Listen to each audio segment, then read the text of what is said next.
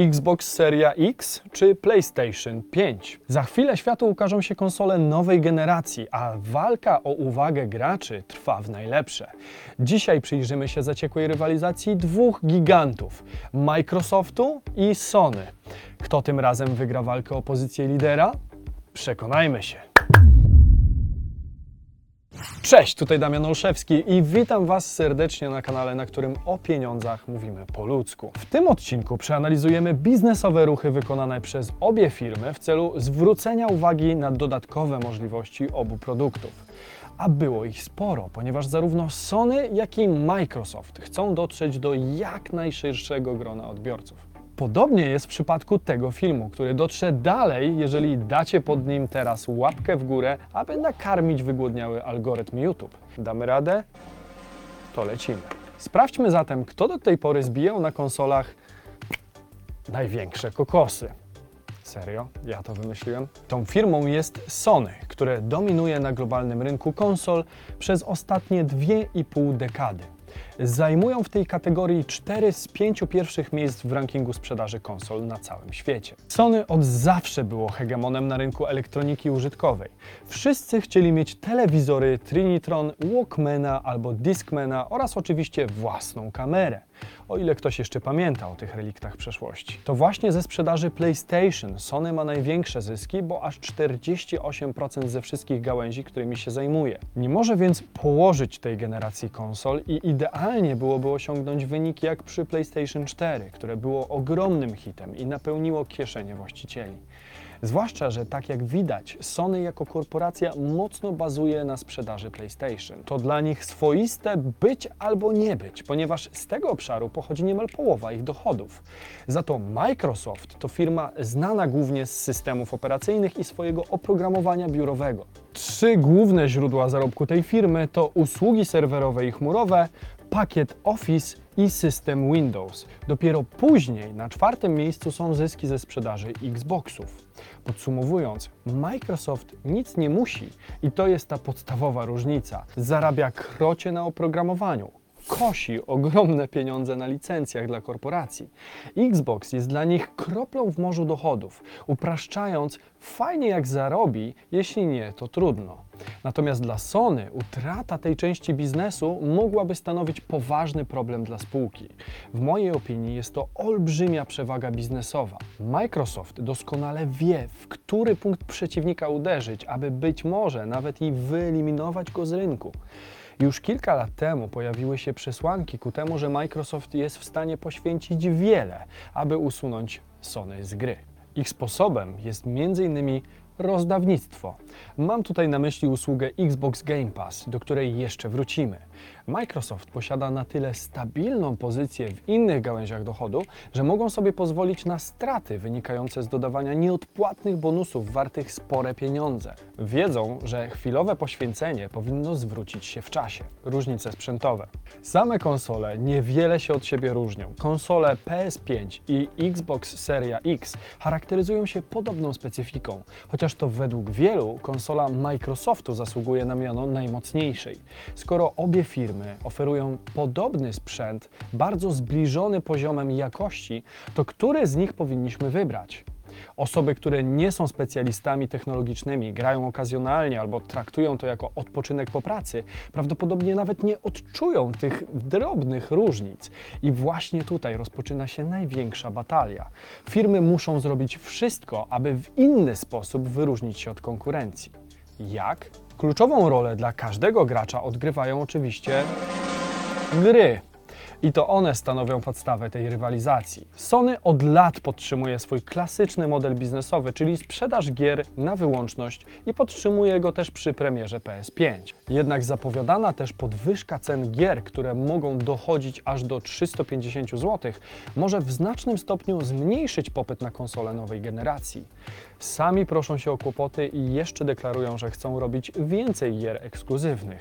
Pojawia się pytanie, kto je będzie kupować? Jak wiele osób będzie stać, aby zaopatrzyć się w więcej niż jedną grę miesięcznie? Taka praktyka cenowa może być prostą drogą do śmierci PS5. Nie umrze dziś czy jutro, ale może stać się przedmiotem zbyt ekskluzywnym jak dla masowego klienta.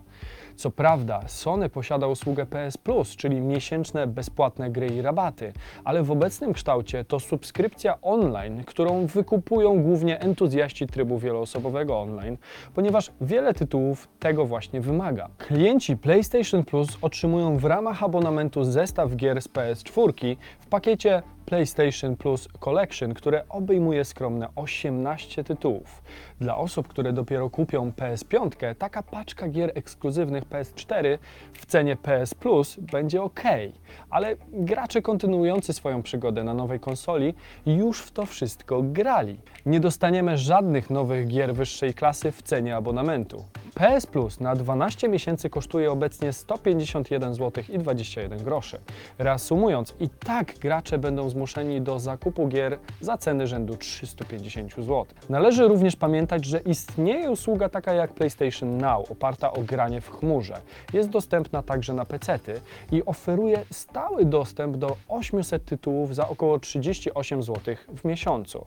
Obecnie PS Now dostępne jest tylko na największych rynkach czyli nie w Polsce, i wymaga mocnego internetu. Co z drugiej strony oferuje nam Microsoft? Głównym założeniem strategii Microsoftu jest, że to nie konsola, a gracz ma znajdować się centrum, zaś dostęp do gier ma być łatwiejszy niż kiedykolwiek wcześniej. Microsoft chce ułatwić dostęp do gier i dawać deweloperom narzędzia umożliwiające tworzenie lepszych rzeczy. Elementem tej strategii jest m.in. subskrypcja Xbox Game Pass, pozwalająca ograć wiele różnych produkcji za relatywnie niewielkie pieniądze, a nawet oferująca dostęp do tytułów ekskluzywnych w dniu premiery. Zdaniem szefa marki Xbox usługi tego typu sprawiają, że to gry znajdują graczy, a nie na odwrót. Koszt usługi Xbox Game Pass tylko na konsolę to 40 zł miesięcznie i daje dostęp do ponad 100 tytułów porównywalnie do subskrypcji Netflixa. Jedni wolą seriale, inni gry i zapłacą tą kwotę za możliwość nieustannej rozrywki. W oparciu o te plany budowany jest zarówno nowy Xbox, jak i usługi pokroju Xbox Game Pass czy xCloud. Omawiana strategia podyktowała również zmianę w podejściu do tytułów ekskluzywnych. Microsoft chce, by wszystkie produkcje pracujących dla niego studiów były dostępne dla wszystkich sprzętów wchodzących w skład ekosystemu Xboxa, zarówno na konsolach, jak i na PC-tach. Wszystko po to, by granie było w zasięgu jak najszerszej grupy ludzi, a nie tylko tych, których stać na topowy komputer czy nowiutką konsolę. Dopłacamy 15 zł do podstawowej wersji pakietu, co daje nam 55 zł i mamy możliwość gry również na innych urządzeniach. W rezultacie Xbox Game Pass jest znacznie bardziej wszechstronną usługą subskrypcyjną. Phil Spencer, wiceprezes gamingu w Microsoftie, powiedział, że jego zdaniem oferowanie wielkiego i zróżnicowanego zestawu gier jest czynnikiem szczególnie wyróżniającym ofertę Microsoftu. I z tym się zgodzę. I na tym moglibyśmy zakończyć to, na czym wyróżnia się Microsoft. Aż tu nagle, w połowie września, wyciągają sporego asa z rękawa.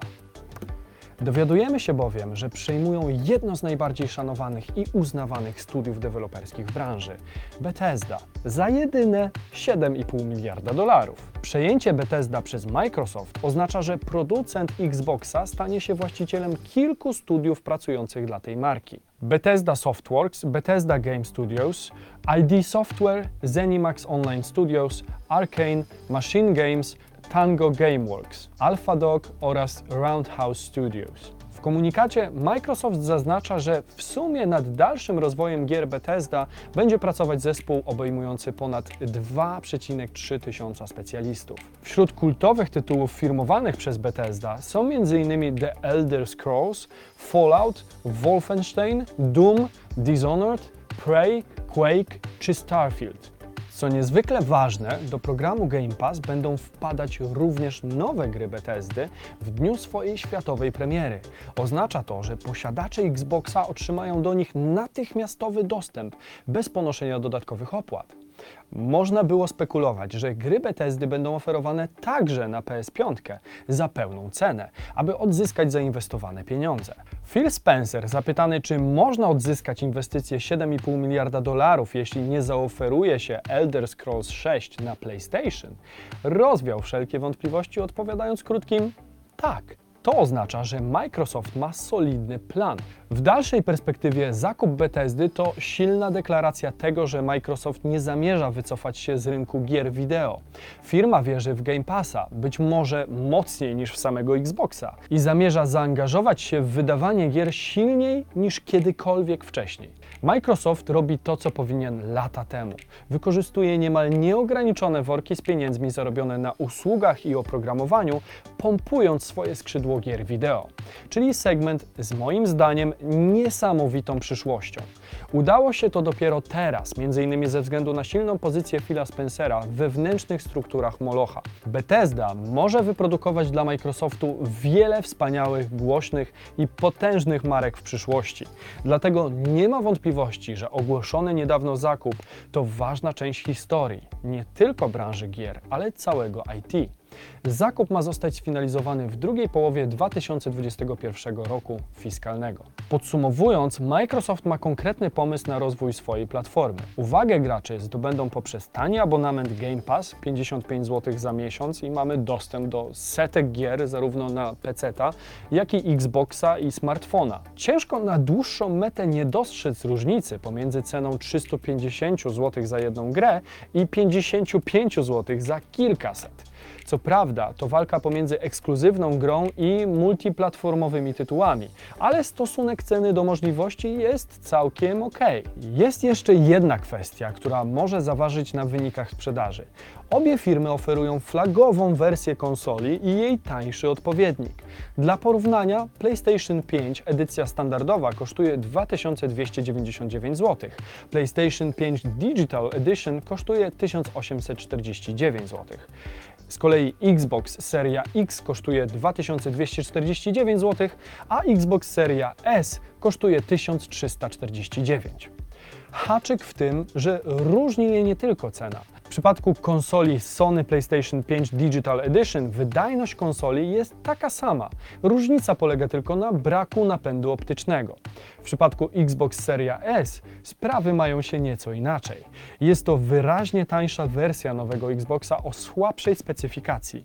Pomimo tego wciąż będzie oferować rozgrywkę w rozdzielczości Full HD. Xbox Seria S będzie najtańszą konsolą dziewiątej generacji.